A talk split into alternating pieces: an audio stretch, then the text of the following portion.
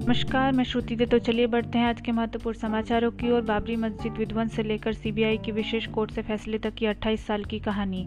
आज से 28 साल पहले 6 दिसंबर उन्नीस सौ बानवे को कार सेवकों की भीड़ ने बाबरी मस्जिद गिराई उनका दावा था कि ये राम जन्मभूमि पर बनी है।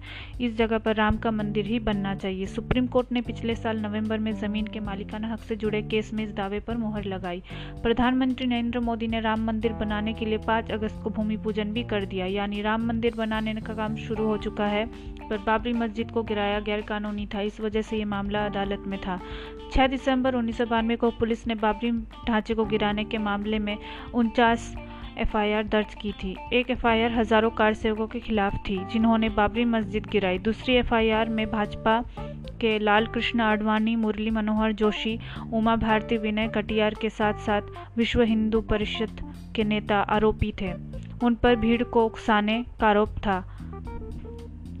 सैतालीस एफआईआर पत्रकारों और अन्य लोगों से मारपीट की थी। यूपी सरकार ने दोनों प्रमुख एफआईआर की जाँच 27 अगस्त उन्नीस सौ तिरानवे को सीबीआई को सौंप दी। 5 अक्टूबर उन्नीस को सीबीआई ने 48 आरोपियों के खिलाफ चार्जशीट भी पेश कर दी थी। इसमें शिवसेना प्रमुख बाल ठाकरे और यूपी के पूर्व मुख्यमंत्री कल्याण सिंह समेत कई अन्य भी आरोपी बनाए गए थे। सीबीआई ने तीन साल बाद जनवरी छियानवे में सप्लीमेंट्री चार्जशीट दाखिल की और कहा कि बाबरी मस्जिद गिराना सुनियोजित साजिश का हिस्सा है, था। इसके बाद 14 साल यानी राम के वनवास के बराबर का समय इस विवाद में बीत गया कि एफआईआर की सुनवाई किस कोर्ट में की जाए। रायबरेली और लखनऊ की अदालतों में मामला ट्रांसफ़र होता रहा। इस दौरान आरोपी इलाहाबाद हाईकोर्ट भी पहुँचते रहे।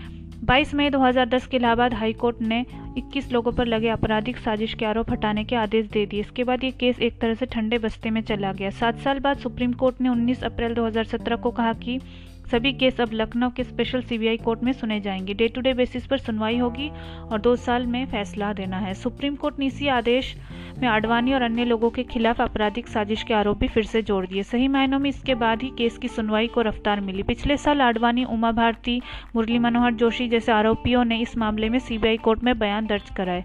सुप्रीम कोर्ट की डेडलाइन खत्म हो रही थी तो स्पेशल जज ने दो बार वक्त बढ़ाने की अर्जी लगाई, जिसे सुप्रीम कोर्ट मान गया। जिन्हें जज सुरेंद्र कुमार यादव ने फैसला सुनाया, वे तो पिछले साल 30 सितंबर को ही रिटायर होने वाले थे। सुप्रीम कोर्ट ने फैसला सुनाने के लिए उनकी एक साल नौकरी बढ़ा दी। इस साल 16 सितंबर को कोर्ट ने कहा कि फैसला 30 सितंबर को सुनाया जाएगा।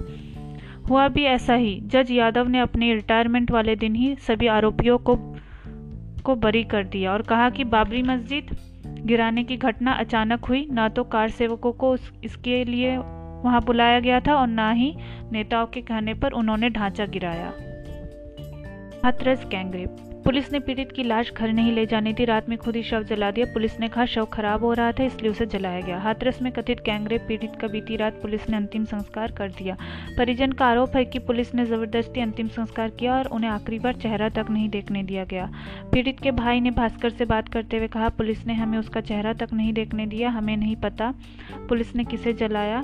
उधर उत्तर प्रदेश के मुख्यमंत्री योगी आदित्यनाथ ने पीड़ित के परिजनों से वीडियो कॉन्फ्रेंसिंग से बात की। उन्होंने परिवार को 25 लाख की आर्थिक सहायता और एक मेंबर को सरकारी नौकरी देने की बात की। इस मामले की जाँच के लिए तीन सदस्यीय एसआईटी का गठन भी किया गया है। इस बीच पिता के आरोपी पर यूपी के DG law and order Prashant Kumar ने सफ़ाई दी है। उन्होंने कहा है कि शव खराब हो रहा था, इसलिए उसे जलाया गया। जबरन अंतिम संस्कार नहीं किया गया। तो इसके साथ आज का समाचार यहीं ख़त्म करते हैं। धन्यवाद।